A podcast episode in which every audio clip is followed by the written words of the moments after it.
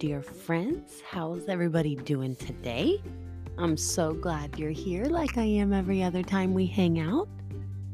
Today, let's talk about hatred a heavy load of hatred.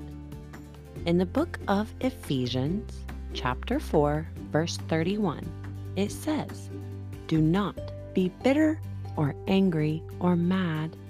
Never shout angrily or say things to hurt others. So, what happens, guys, is hatred sneaks up on us. It can really sneak up on us. It usually starts with something tiny. So, for example, say you get a brand new bike and you get a scratch on your brand new bike your first day. But then it builds. Every time you climb on your bike, that scratch is all you see. You only had that bike one day. You didn't see who did it, you didn't see who scratched it, but you can bet you can describe him. Big kid, wart on his chin, bully, probably kicks kittens for fun. We just start getting upset, right? It just festers and festers and boils over and builds and builds till we're not thinking clearly anymore. Let me say this clearly hatred will sour our attitudes and it'll break our back. The load of anger and hatred and unforgiveness, guys, it's just simply too heavy to carry. Our knees are going to start to buckle under the strain and our heart will break beneath the weight of unforgiveness. The mountains of life is steep enough and hard enough to climb without a load of hatred on our back. Hatred really does weigh us down.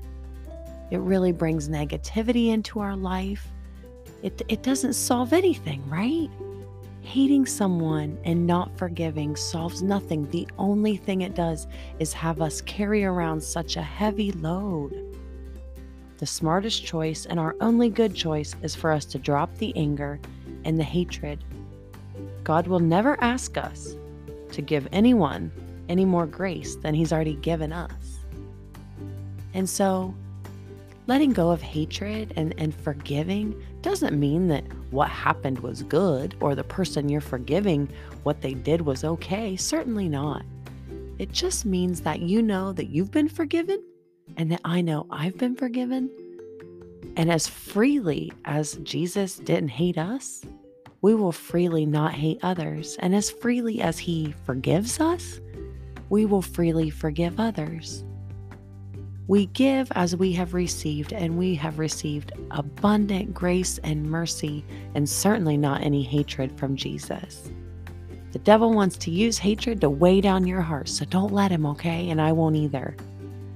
Dear God, thank you for these gentle reminders in your Bible about what things like hatred and unforgiveness can do to our hearts.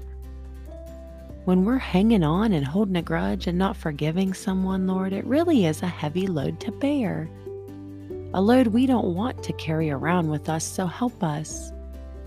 Help us to uh, forgive and be kind and have no hatred, even towards those people that hurt us or wrong us, even when things aren't fair or somebody is clearly not fair, or when things clearly don't go the way they should, or somebody really, really acts out of line.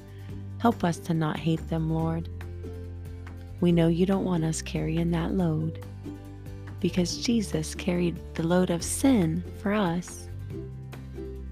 Thank you for Jesus dying on the cross so we can go to heaven. In Jesus' name we pray. Amen. You guys are the best. I totally enjoy you, and I'll see you tomorrow. Go, Jesus, go.